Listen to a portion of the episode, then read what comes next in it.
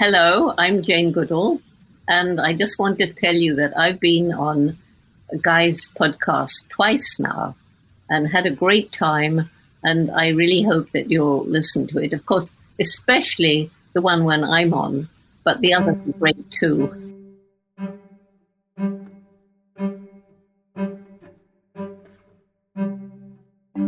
I'm Guy Kawasaki. This is the Remarkable People Podcast.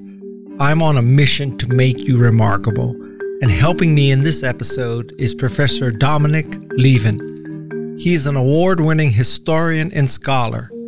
He was a lecturer, senior lecturer, and professor at the London School of Economics from 1978 to 2011. During that time, he was head of the Department of Government from 2001 to 2004 and head of the Department of International History from 2009 to 2011. Dominic graduated from Cambridge University at the top of his class.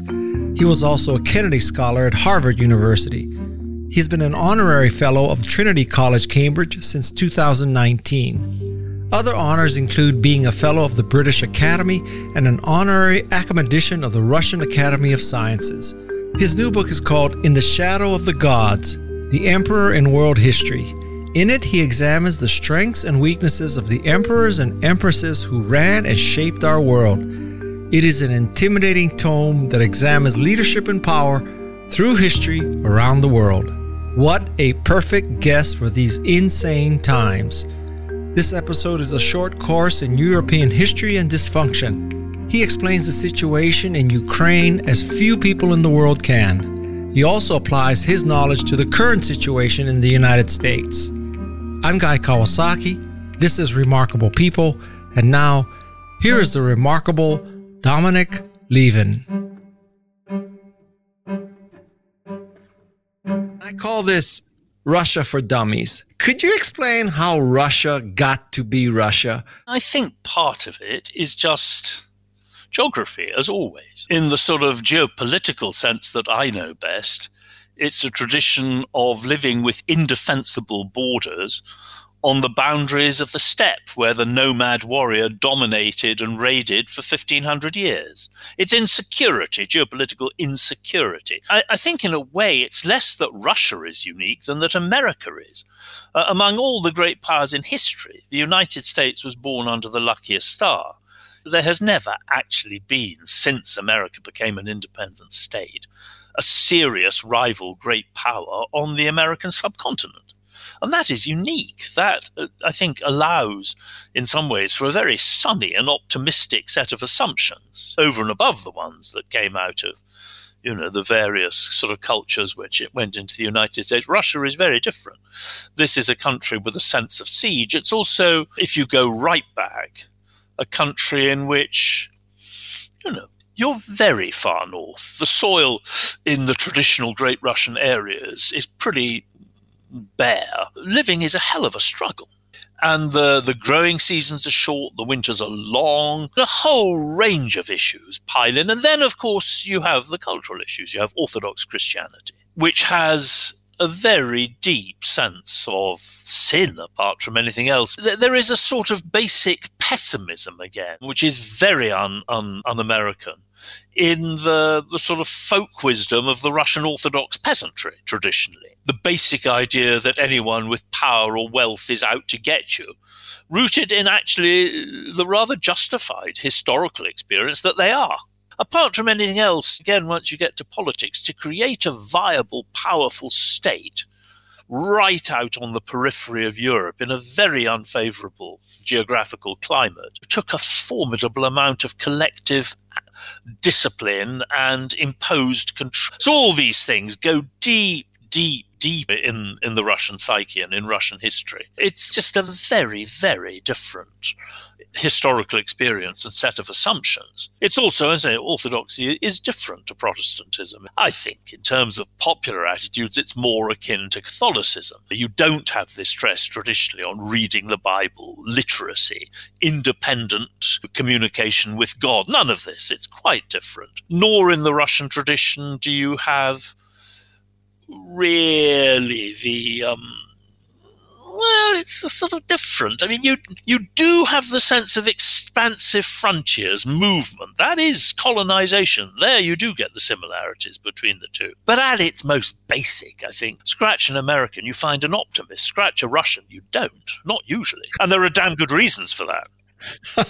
so perhaps you can explain why the Soviet Union collapsed so easily Yes, this is a real puzzle. During those years, it's the only time I've really been very involved in contemporary politics because I was on Margaret Thatcher's little foreign policy consultative committee by I was of no importance but it was a very fascinating little perch to watch the end of the Cold War seeing how sort of key policy makers did think and act and I was also on an intelligence and security top committee basically because the powers that be in Britain didn't really trust the middle generation of Sovietologists. So they brought on someone much younger because both my supervisor and my academic sort of grandfather, really mentor, had been members of these committees. And when one of them died, the other one brought me on.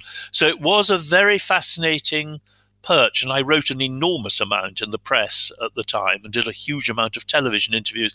And I was puzzling about this all the time. I think if you'd said in 1985 that the Soviet Union would be dead within six years, you'd have got some pretty funny looks. That was a very minority view. If you'd said that it would be dead with barely a shot fired in its defense, given the fact that it had a pretty ruthless history of tyranny, it had an enormous and ruthless security apparatus. So the idea that they would basically stand aside um, for so long, and then when they did intervene, do it so ineffectively in August 1991 with that you know, attempted coup was extraordinary. I think it was partly to do with the fact that despite what had been said about the diminution of the power of the General Secretary, by Sovietologists in the 1970s and 80s, actually the Soviet General Secretary still had very great power. This was a highly hierarchical system. And Gorbachev used that power to dismantle much of the traditional Soviet apparatus of control. And he had such power and such conviction and such also tactical skill that even those who feared what he was up to didn't stop him in time. It was also the case that there was a pretty good consensus among all but the real golden oldies in the party that you know you couldn't go on with Brezhnev and um, Chernenko. I mean, this absolute stagnation with ever older and physically frailer people basically just standing pat. It was perfectly clear not merely that the, the capitalist powers, above all the United States, but also Western Europe, were speeding ahead, adopting new technologies, leaving the Soviet Union behind. But even China was developing very quickly. So it was pretty clear to the top elite that if the Soviet Union was going to actually stay a superpower in the 21st century, you had to carry out reforms. Gorbachev himself was a true believer in the system he would not have carried out those reforms unless he believed that the system was reformable. And he was able to carry you know part of the elite with him a long way. And by the time he had really got to 1990 and unlocked a lot of processes which were beginning to get beyond his or any other control, the only way you could have stopped them would have been a very ruthless and bloody counter revolution, a coup with a lot of um, bloodshed. The problem there was that, firstly, even those members of the elite who opposed him, they were scared of acting too arbitrarily or shedding too much blood.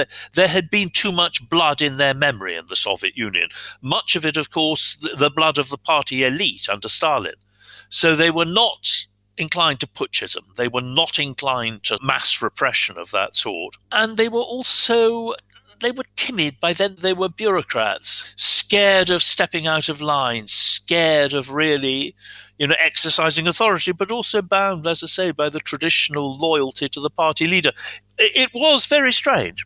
It, was also to be said that the Soviet Union had lost quite a bit of its legitimacy. And of course, Gorbachev himself had contributed to that by opening up. Then again, there was a point that a system like that needs enemies. The Soviet Union, particularly since the Second World War, had partly legitimized itself by telling the various peoples of the Soviet Union that the West, the, the capitalist enemy, was out to get them. Once Gorbachev winds down the Cold War and begins think, talking about a common European home and universal humanitarian and human values, that spells real trouble for a regime like that. Because if you can't mobilize against enemies, how do you justify the constraints on freedom, the demands for solidarity? And if you look at what's going on now, we've got to an even greater degree now the shouts going up for national solidarity, the denunciations of outside aggression in the West, all this kind of thing. Why does Ukraine mean so much to Russia right now? Lot, lots of reasons lots of reasons. I don't know where to begin or end. In purely geopolitical terms, Ukraine was always crucial. It was crucial because of its immensely rich agricultural exports. It was crucial, certainly by the late 19th century, because it was the center of the empire's metallurgical and coal industries. It was crucial because it was a large barrier between Great Russia and its enemies to the west it was also vital, and this is becoming very important by the end of the 19th century.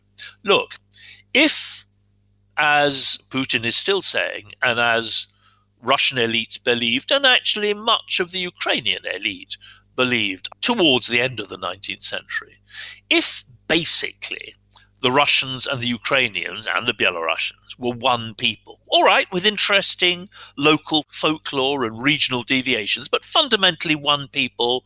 In England, you'd say like Yorkshire, Cornwall, and London. Then, in the end, Russians were two thirds of the population of the empire.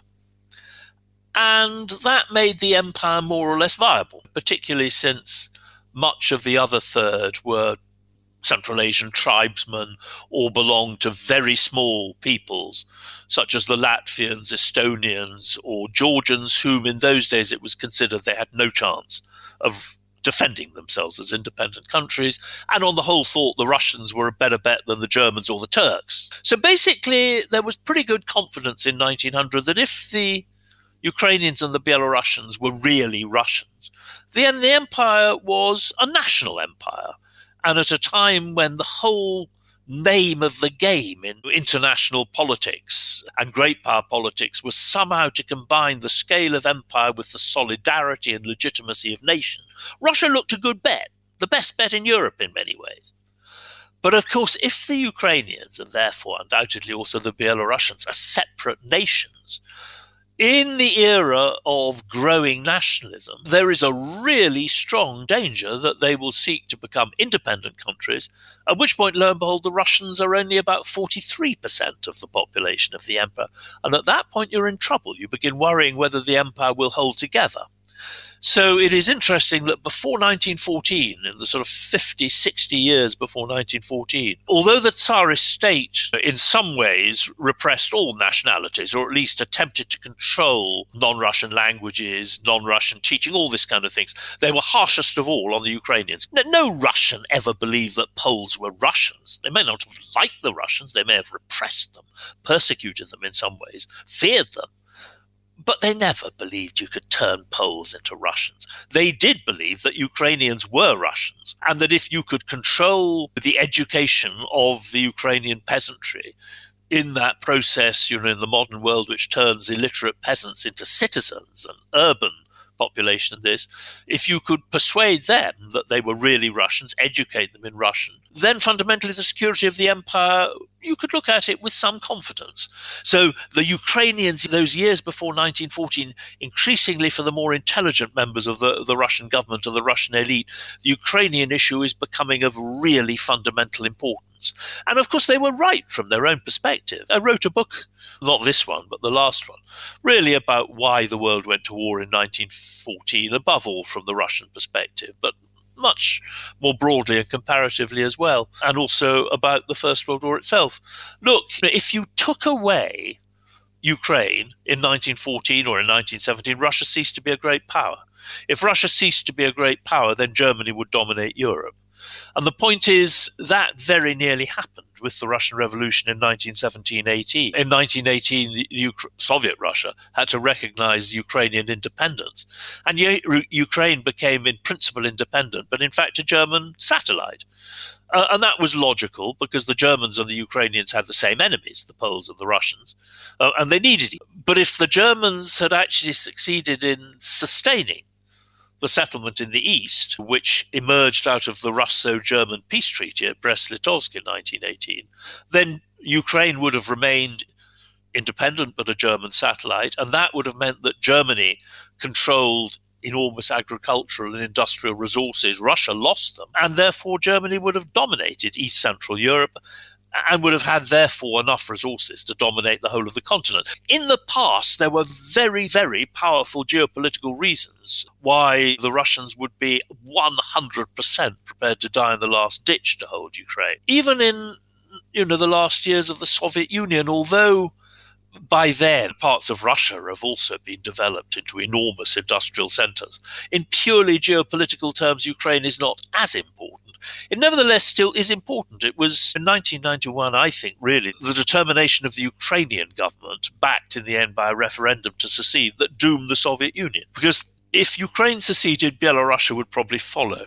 Even if it did, what benefit was there for the Russians to be in a union just with Central Asians. Actually, many Russians wanted to get the Central Asians out of their country because they didn't want to have to subsidize them.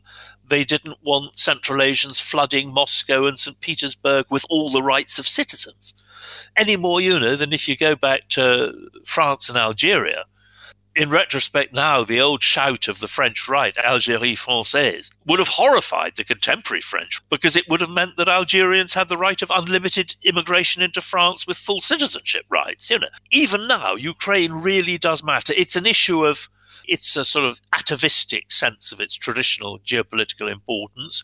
It still does retain significant geopolitical importance, and there is this question of identity. One way of thinking of this, and I used to say it to the British, to imagine what happened to the Russians um, in 1991 in English terms, you would have had to imagine that the British Empire collapsed almost overnight in the 30s, when most English people took it for granted and also, on the whole, thought it was basically a good thing you would have had to have the secession of Wales and Scotland, which is Belarus and Ukraine.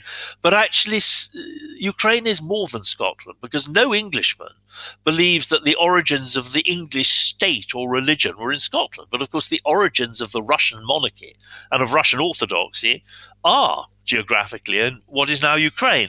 So that causes enormous sort of issues. And then there were all the other reasons. Again, if you want to look at uh, uh, this from another angle, look, Americans voted in Donald Trump on the slogan, Make America Great Again. But Russians had far re- uh, greater reason to feel disoriented and humiliated by the decline of their country, which was transformed almost overnight from superpower to beggar and international supernumerary.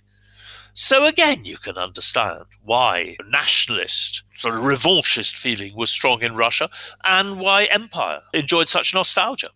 So again, all these things go together, but Ukraine is a very significant part of it. Very significant. The, the Russians were more upset by the loss of Ukraine than anywhere else, and they were most upset within Ukraine by the loss of Crimea which of course was not traditionally part of Ukraine and had been given to Ukraine by idiot Nikita Khrushchev in 1954 as a sort of 300th uh, birthday present. Because 1654 is when, in the Russian understanding, Ukraine became part of the Russian Empire. So Khrushchev, in a way which reflected the Soviet elite's great ignorance about Russian history, sort of gave Crimea to the Ukrainian Republic, knowing, of course, that in those days that really meant very little. But when the Soviet Union collapsed and when what had been the borders of the republics became the borders of sovereign states, of course, that was a very different issue. And Crimea, therefore, was lost to Russia, which they hugely resented for all sorts of reasons, partly because of the naval base at Sevastopol. Crimea is very important to Russia's geopolitical position in the Black Sea and in, in the south. Probably even more because Crimea has tremendous resonance in Russian historical memory, partly because of its nature and Russian literature about Crimea, but above all because of the two sieges in the Crimean War and the Second World War, which were, you know, still resonate enormously in Russian popular memory. Partly again because Tolstoy wrote, of course, about the siege of Sevastopol in the Crimean War. So all of these things really impinge on Russian consciousness, and I, I deeply regret the attempt to seize back these areas by force, but I'm not enormously surprised that it's happened.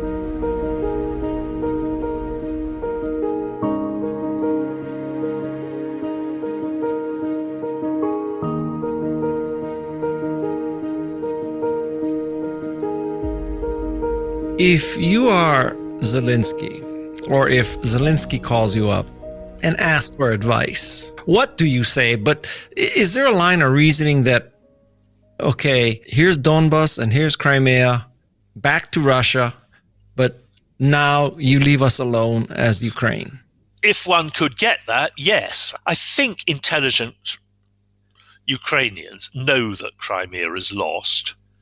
And I suspect, although I'm sure, and quite understandably, they deeply resent both its loss and the way it's been lost. And of course, if you're a Crimean Tartar, uh, it's even worse. This is your ancestral homeland, and you do better under Ukraine than you do under Russia. Nevertheless, I suspect most of them do understand it's lost, but they're determined to use it as a bargaining chip. It's one of these things, though, which is very difficult to say openly. I think if and when some kind of possibility of peace does emerge, if at all possible, a Ukrainian leader should reshape the question so as to make it less a question of ceding territory to Russia than of getting rid of a population which will always be disloyal and which will be a real burden on independent Ukraine. That's how I would try and do it. But it's very difficult to do that, particularly, you know, after what's happened in the last three months. Donbass, yeah, certainly the eastern Donbass. The ideal, frankly, in my view, would be to go end up with a peace treaty which reflected the territorial status quo before the current invasion. But that is going to be virtually impossible to get out of anyone. The Russians are going to be very disinclined to give up the land bridge between Donbass and Crimea, even if they were prepared to give up Kherson and other areas and give up any ideas of turning uh, Ukraine into a satellite state. I could just about imagine a Ukrainian government, after much more suffering and fighting, saying, all right, we'll accept certainly much of the Donbass going and Crimea. But can you imagine any Ukrainian government, except with a you know, gun to its head and temporarily accepting the loss of Mariupol? Mariupol is going to be in Ukrainian memory what Sevastopol and Stalingrad are in Russian.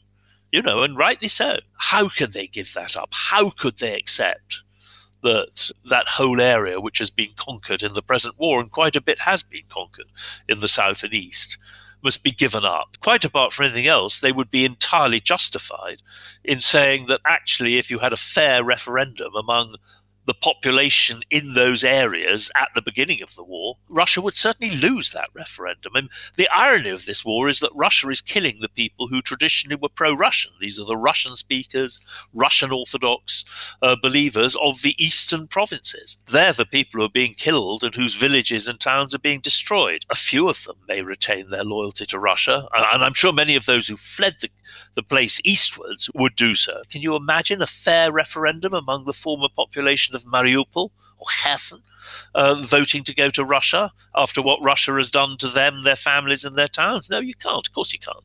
And I find it very difficult to imagine that any Ukrainian government would dare suggest that or survive if it did.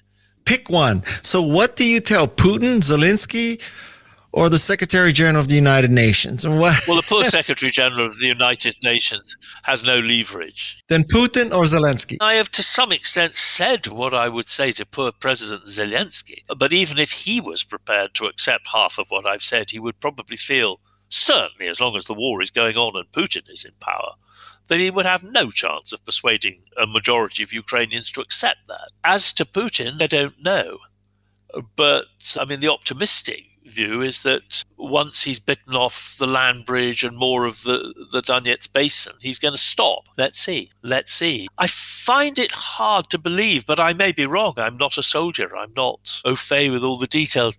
find it hard to believe under any circumstances short of the disintegration of the Russian regime and state that Ukraine would ever be able to succeed in reconquering, certainly not Crimea, the land bridge, Mariupol, Donbass. I doubt it.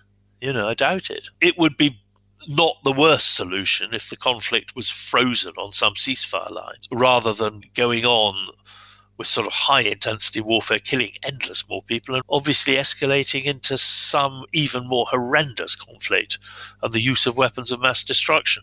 But personally, I think that there is a very strong possibility we're just going to get something like the Indian Pakistani conflict over Kashmir.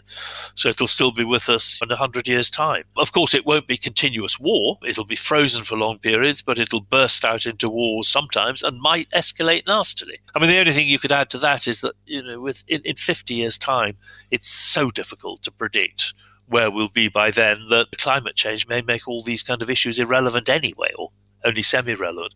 So, my understanding of Finland is that for a while it kind of had a don't ask, don't tell relationship with Russia. And now is Finland preparing to join NATO? If that's true, is that a huge deal? Is that just earth shattering? Uh, I'm not best equipped to say just how big a difference this is going to make in strict military terms. Finland has been collaborating with NATO anyway. NATO if it mobilizes resources, you know, is always going to have more powerful members than Finland. A much more important issue is whether Germany is going to return to the scene as a genuine great power again. But it will certainly be a symbolic shock to Russia, and it will certainly increase Russian paranoia about being surrounded by enemies. But of course, you know, Putin's his own worst enemy. The Finns are uh, responding to a situation in which you know, the Russians have brazenly broken international law, invaded their sovereign state neighbor, and are seeking to change state boundaries by force, all of which are likely to terrify every one of Russia's neighbors. It is true, and I mean, it is worth putting the other side of it because it's not usually said in the West, and this is not an excuse, but it is a certain explanation. Frankly, when great empires collapse, and the Soviet Union was a sort of modern variant of empire, you expect there to be border wars. You expect there to be even regional and world wars. You know, that, you know, we had with the collapse of the Austrian and Ottoman empires. It's what we have usually with the collapse of empires in history. So, in a way, what was surprising, as I think I said before, was that this didn't happen in 1991. Even the British Empire, which was collapsed over 30, 40 years, and the collapse was relatively well managed by imperial standards, But we're still living with uh, India Pakistan conflict, which has now reached the level of nuclear confrontation and is one of the most dangerous potential flashpoints in the world. We're living with the Palestine problem. We're living with a whole range of issues all the way out from Ireland to Fiji, Iraq. Yes, one can say that Ukraine was a German protectorate created in the First World War to sustain German interests and German potential uh, domination of Europe. That's not the whole truth. But you could argue against that that Iraq was a completely artificial British creation at the end of the First War, a British protectorate, with no or very little historical or ethno linguistic validity in order that the British could control Mesopotamian oil for geopolitical reasons as well. And it's certainly the case that the Ukraine was a much more viable potential nation state than Iraq is. It's digging back always complicates present circumstances, but it is actually quite useful because if you read the mass media and certainly the television, you can listen to the television, you can sometimes get an exaggerated black or black and white picture without any historical context and explanation. And it is worth putting what's happening now and putting the collapse of the Soviet Union into the context of collapse of empire. Well, I hope it is because I wrote a 600 page book on the subject. I obviously wasted quite a lot of time if it isn't. Do you see a likely scenario where Putin uses nuclear weapons? Um, you mustn't ask me that, guy, because I won't sleep tonight. I can imagine it's con- yes. Look, you, I, I can certainly imagine circumstances in which he might, and I certainly know of leaders in history who would have done so. In that sense, of course, sadly, the, the time when he might be most inclined to do that was if he was really at risk of losing or got frustrated. I mean, you know, this present war began partly because Putin and to some extent the Russian sort of elite around him had got frustrated by the fact that they were no further forward than they were in 2014. No one had recognized Crimea or, or the Donbass as Russian. And there was a sort of growling, lingering war. The idea was that they were going to sort things out once and for all. But they greatly overstretched. There seems no no doubt that Putin miscalculated and thought that he could, you know, infiltrate some kind of Quisling, Uncle Tom in Kiev, who would be pro Russian and would have some legitimacy. He completely, A, it was wrong, and secondly, that was a false assumption and a false basis for, making policy. But also, they completely messed up the execution in any case. The thing is that his generals, some of them have been telling him, and that in the purely military realpolitik sense, rightly, that he missed his chance in 2014 you know, when Ukraine barely had an army, the Russian army was far more formidable than the Ukrainian, and they could have driven along the south coast all the way to Odessa without much difficulty. And because there was a sort of relatively small scale massacre of Russians in Odessa, there was this awful fire and bombing in, I think it was, was it a theatre? I've forgotten, of Russians, they would have had some kind of excuse. He was told subsequently, by certainly by some members of the elite, including, I think, some of his senior generals, that he had missed the boat then, and eight eight years later, he decided to have another go. From a his- historian's perspective, one of the things that I've noticed is that whenever other countries have military action, you can always find a retired Marine general, Army general, Air Force general, Secretary of State, Secretary of Defense, anybody. And all those people will tell you this is what's wrong with Russia lack of middle management, lack of training, rusted tanks. You know, they always have this advice why Russia is doing something wrong. But when that country where these experts are from are in their own military confrontations, they also lose. So who do you believe? I mean, I mean, frankly, when a war's going on, you've got to take what almost anyone says with a certain degree of skepticism. Some people more than others. Some people you listen to have a justified reputation, firstly, for attempting to be objective, secondly, to having very good information and the ability to make you know shrewd analysis and also some sort of personal and national self-awareness. It does sometimes seem strange to hear some of the American comments, knowing that after all, American drones have killed endless civilians. American airstrikes have killed endless civilians in the Middle East, uh, you know, and indeed elsewhere. Not exactly 30 and 0 either. I mean, in terms of our no. record here. no, and it's also the case that, you know, it's a bit strange to hear the Chinese uh, denounced for violating the law of the sea in the South China Sea, when after all, the United States, as I understand, has never ratified that anyway, nor has the United States ever joined the International Criminal Court. And indeed, uh, at one point under Trump, they were trying to sanction people, judges in the International Criminal Court. Now, you can understand some of the conservative American perspective on that. If you are the international policeman, of course, it's not much fun doing a dirty job and then finding the soldiers end up before some foreign court. Like all these things, it's not entirely black and white, but there is an element of hypocrisy involved.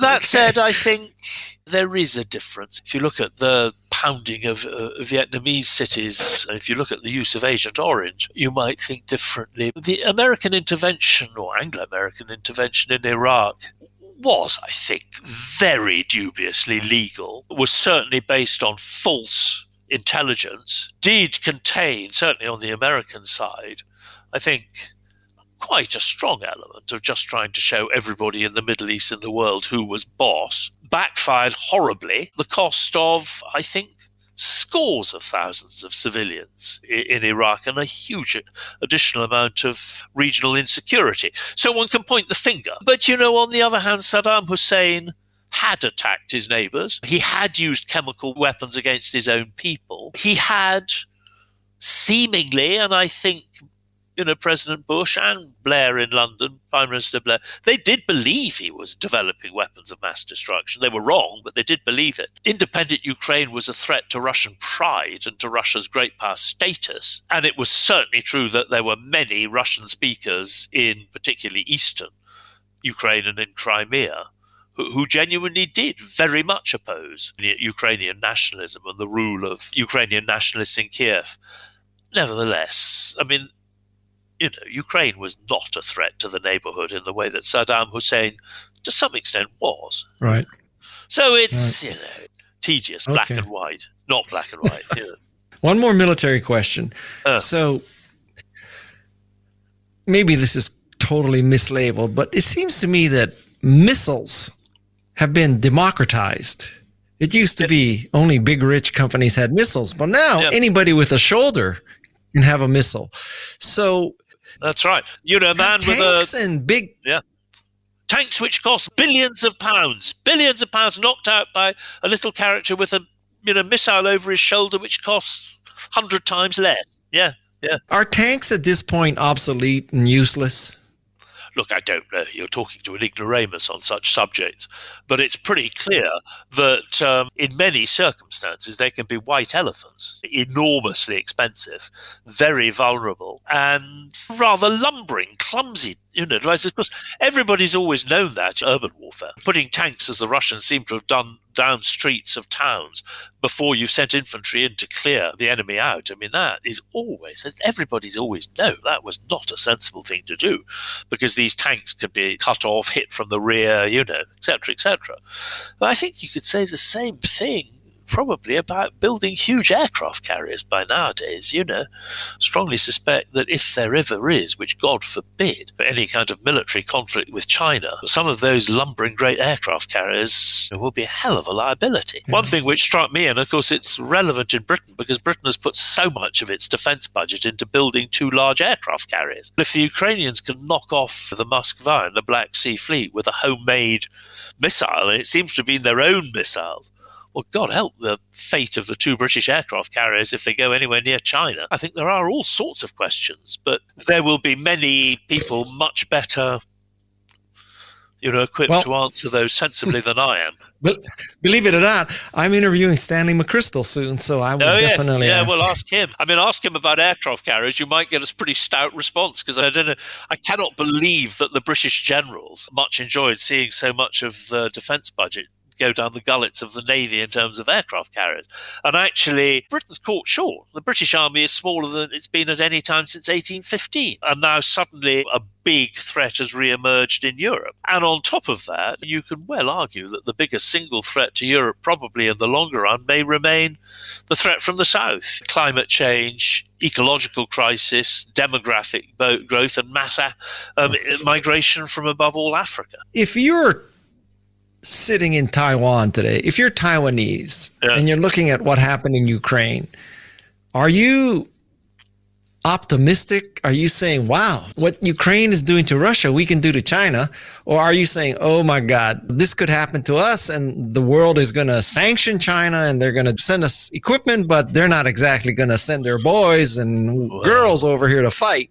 So, yeah. what do you think if you're Taiwan? Depends whether you're a pessimist like me or, you know, etc. But I mean, I would, I think you'd be pretty nervous pretty nervous. The taboo on using force has been broken. The taboo on using force on that scale to change boundaries has been broken by Russia.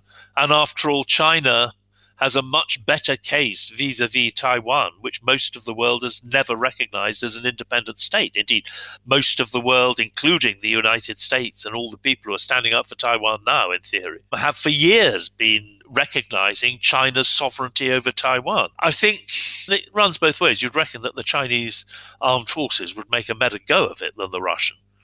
On the other hand, you might think that the Chinese would be more patient in the sense that whereas Russia is, you know, in decline, and this is in a sort of sense the revenge of a declining power, China feels that tomorrow will belong to it, or at least many Chinese leaders do, um, and therefore are less inclined to be in a hurry, perhaps. Again, I'm not in Xi Jinping's brain. I don't know quite how impatient he is to, to do this. Taiwan would not be easy to invade. The west coast of Taiwan is, is uh, and amphibious landings are always a challenge. But of course, if we do get to that, it's going to be a very terrifying question whether, to what extent, the United States will commit its full military power to the struggle, you know.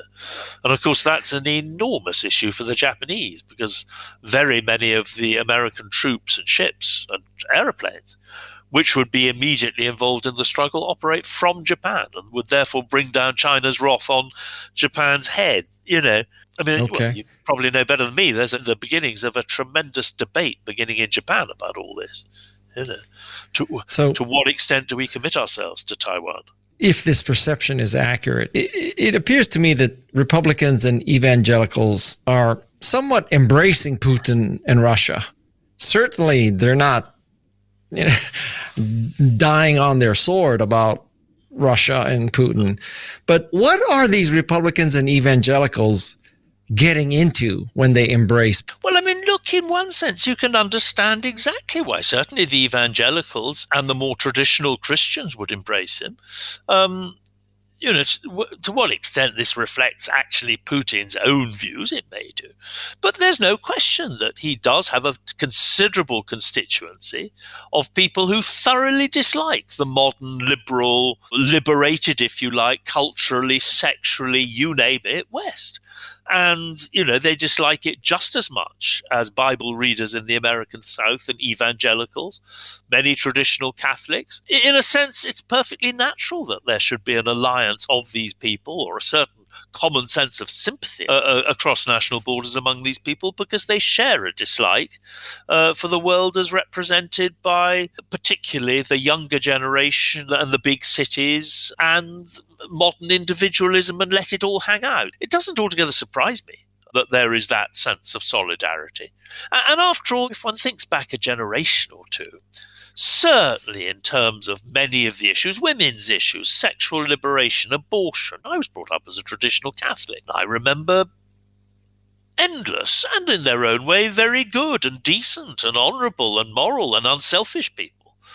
Who, who literally um, regarded abortion as murder, would never have had anything to do with it, and would be horrified by you know, much of what we see in liberal circles in the contemporary West and would thoroughly sympathize with conservative Supreme Court justices. I myself am, am, am, not the person I was brought up to be. I long since abandoned much of this that without abandoning necessarily considerable degree of understanding and personal respect for the honesty of those who had these views. And there are a lot of people in Russia who are Orthodox Christians, believers. They don't like the modern West. And this isn't just jingoism, and it, it's that too very often.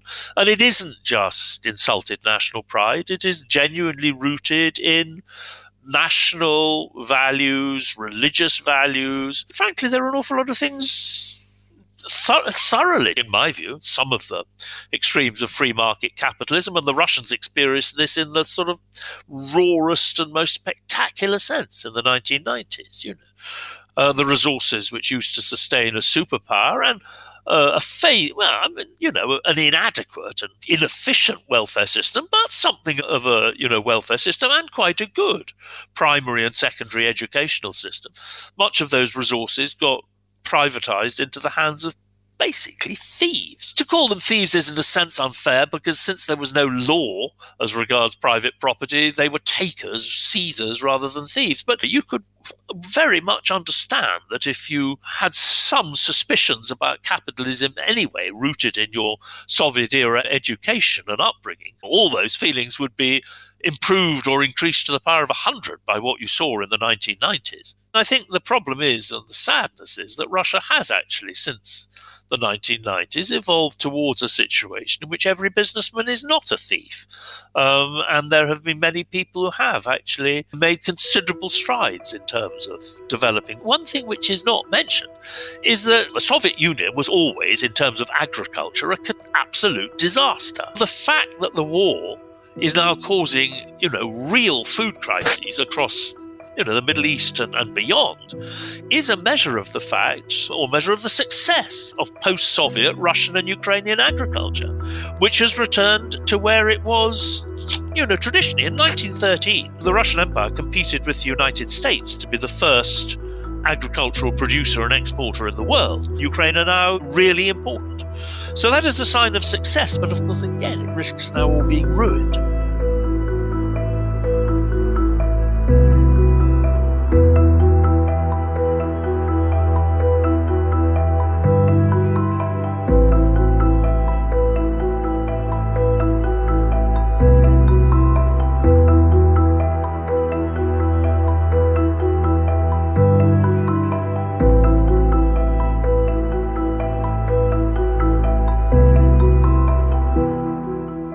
This may seem like a silly question, but let's establish that you are an expert in empires. If you were going to build an empire today, how would you do it? I think you wouldn't, is the quick answer. At least you'd have to build a sort of neo empire. I mean, the basic point about the empire, certainly which this book, and I must mention my book, it goes back over five millennia and studies the rulers of empire. Well, some of the methods they used are relevant to a contemporary empire builder or ruler of a great power. Others are not. It is one thing building empire in an era where the bulk of the population are illiterate peasants, where the nation in its modern sense and national feeling barely exists, where power is seen to come from heaven, you know, all these kind of things. We're in a different world now. Uh, and that's why basic idea that Putin is going to make Russia more powerful by trying to rule lots of people who don't want to be ruled by Russia. I mean, that, that's nonsense. The costs of empire become enormous that is, I fear, one reason now that having seen that his initial hope of turning the whole of Ukraine into a Russian satellite have failed. I think he probably has understood that, though he may still hope that he's going to bully Ukraine into accepting a position as a sort of semi Russian satellite. The next thing you do is actually try and extend the borders of the nation as far as you can, the Russian nation, in other words. And that means ethnic cleansing. That is the traditional second response of the successors to empire. They simply try and push alien populations out of territory. Um, and you know, once you've cut the population out, you can have a lovely referendum among the, the two Russians and five rabbits left, and of course, etc., etc., etc. So that's a real fear. You know, one has to be selective and careful in drawing lessons from history. History does have its lessons. It has very important lessons. Human beings and human organizations and international relations and power, all these things, but they're not unchanging. So you have to be subtle about understanding the past, understanding the ways in which the lessons have to be learnt, and understanding also the ways in which things have changed and you've got to act differently. You know, you can't rule a contemporary, educated urban population with access to the internet and with deeply rooted sense of its own identity in a way that you could traditionally rule all sorts of a variety of largely peasant populations in the pre-modern era. Apart from anything else, government nowadays, you know, puts its roots much more down in society. It's expected to do much more. The people I studied for my book, emperors, I mean, this is very much the point. Empires were always devils to govern because they were enormous uh, and, of course, very various. And trying to you know control and govern them given pre-modern communications was a nightmare but most empires most of the time the emperor and his ministers or counselors really only had to worry about the top 2% of the population most of the population was controlled by local elites, systems of patronage and corruption. That's not true nowadays. In the era of urbanization, mass literacy, mass politics, God help us, democratization, you just simply can't govern in that. Barack Obama and his memoirs, I mean, I use them in bits of my book when I was making comparisons. One of my comparisons is precisely the emperor as CEO, the emperor as leader. Um, and some of that is relevant to the present day. And certainly what Barack Obama said, he said, referring to the United States and India, that in a modern, vastly, you know, territorially vast, very multi-ethnic and multicultural, especially democracy, it was just very difficult to get anything done. And he also said, and in, indeed correctly as well, that in a large, very large, very varied, ethnically, culturally varied society, the political institutions have to mitigate conflict, not encourage it. Many emperors would have nodded sagely at that comment, and the problem about the American institution and American federalism at the moment, and certainly the way that it's being manipulated by gerrymandering of districts and all sorts of other things, and just simply by having an out of date constitution, is that actually the political institutions are to some extent exaggerating and encouraging conflicts and divisions rather than trying to mitigate them.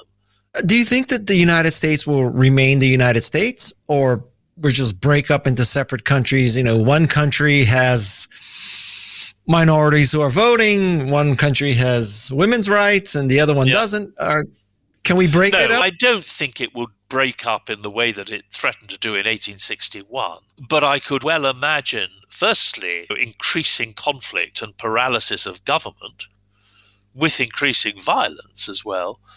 I could also imagine as a sort of semi and imperfect, but nevertheless better than nothing solution, devolution of more and more authority to the states on the principle that, look, as we may see over this abortion business, a very, very nasty solution if you're a black woman, probably, you know, in the South. Given the diversity, given the very great polarization, in the end, it could turn out to be the less bad alternative to leave more um, to the states, as I suppose initially the founders intended. You know, the trouble is you'll pay a price for that, and it won't just be minorities in those states who are, you know, disadvantaged, as black women certainly will be in the southern states. The Supreme Court does go back on Roe versus Wade, and it will. Well, it might well make the United States um, an ever less effective international, an ever less attractive, you know, city on a hill for people in the rest of the world. So, I mean, these are difficult issues. Certainly Xi Jinping and I think Putin probably putting their money on uh, American politics taking another dow- downward spiral. One could imagine a situation two or six years down the line where a presidential election will be much more genuinely contestable and narrow than the last one was, and all sorts of mayhem. I mean, yeah, there are an awful lot of armed people in the United States, many of whom are not actually ar- are arming to stop their next door neighbor from burgling them. They're arming, you know, with sort of militias, almost in preparation for some kind of showdown over some kind of domestic crisis like this. It is alarming. It is alarming. You probably know better than I. None of us know what's going to happen. You know, everybody has their own fears, hopes, estimates, but it would not be unrealistic, I think, for Xi Jinping and, and Putin to believe that the United States will increasingly be, in a sense, a more dangerous but also less effective great power because of its domestic problems and the paralysis they impose on government, but also sometimes more dangerous because of the desperation that may spring from that. So, the kinds of things we say about Putin, and we even possibly say potentially about a Chinese leadership, turn it round. It, it could be said about the United States, and it's very important. And indeed, well, other Western democracies, but most other Western democracies really don't matter. None of them matter remotely in the way that the United States does, simply because of American power. And also, you know, there is the big joker in the back. Global warming is likely to put enormous pressure on peoples and governments, and that is going to itself cause tremendous conflict. You know. Um, even in the most optimistic scenario. Here, w- one of the things that we're talking about now, which is the rise of China and the possible end of something like 300 years of Western and above all Anglophone hegemony in the world, that fits into a pattern which goes right back into my book and right back into history. What one's looking at in many ways is, you know, the Industrial Revolution catching up outside Europe. 19th century international relations in Europe were increasingly undermined by the shift of the Industrial Revolution eastwards in Europe. So that firstly Germany and then Russia becomes Europe's potential, you know, hegemon. Well, even before 1914, you'd got lots of intelligent Russians shouting, next step is China. There's going to be a real threat when China, as will happen, they said, does what we're doing now, what the Germans did before us, etc., etc., the English at the beginning, turning themselves into modern industrial economies and mobilizing the human and natural resources they have. Given their vast size and their numbers, they are going to be a huge superpower. And how are we going to live with that? This is actually very relevant to what's going on now. I mean, to do Putin justice, long before it was fashionable to say this in the West, I've heard him say it. He was saying that the next generation is going to be dominated by the American Chinese competition And if you were a Russian leader, of course, Putin has his own reasons to take the Chinese side. He, he fears, and Xi Jinping fear, the threat of democracy, the threat of democracy within, the threat of democracy as an attractive outside model, etc., etc., etc. But there are also geopolitical reasons for the Russians to side or at least not to side against China. They've got a long border. They're the only country, European country, still sitting on large areas of what the Chinese consider territory pinched from China in the 19th century. And they need to be very wary. And if you're a Russian also, you know, you would not want to align yourself with the West and put your faith in the American Congress or the American electorate when it came to the essential interests of Russia. So there are reasons for at least balancing between China and the United States, and indeed even tilting towards China, which is, as I say, not to deny for a minute, that there are also the ideological uh, and, you know, selfish interests of Putin and his regime. It's complicated. It's complicated, but certainly one thing that writing a book about emperors does is teach you about some of the realities of great power politics, imperial politics and geopolitics, by which I mean the impact of geography on politics and policy. That is a lot of what empire is about and what empires of emperors have traditionally spent a great deal of their time and effort thinking about. In that sense, a contemporary leader is not different, not the leader of a great power anyway. That's a good way to end this podcast. that is a definitive statement. Thank you. Thank Is, is it possible for me to tell your viewers that my book on emperors, In the Shadow of the Gods, The Emperor in World History, has been published just now in the UK and is coming out in the United States next month? Is that a fair thing to tell well, all your viewers? Well, not only is it fair, we're timing this release to happen the day after your book is released in America. Ah. Well, I mean, this is really, if I could just say a word about the book, basically, it is a study of a job which is ruling an empire, and the people who did that job, in other words, emperors, over the last five millennia.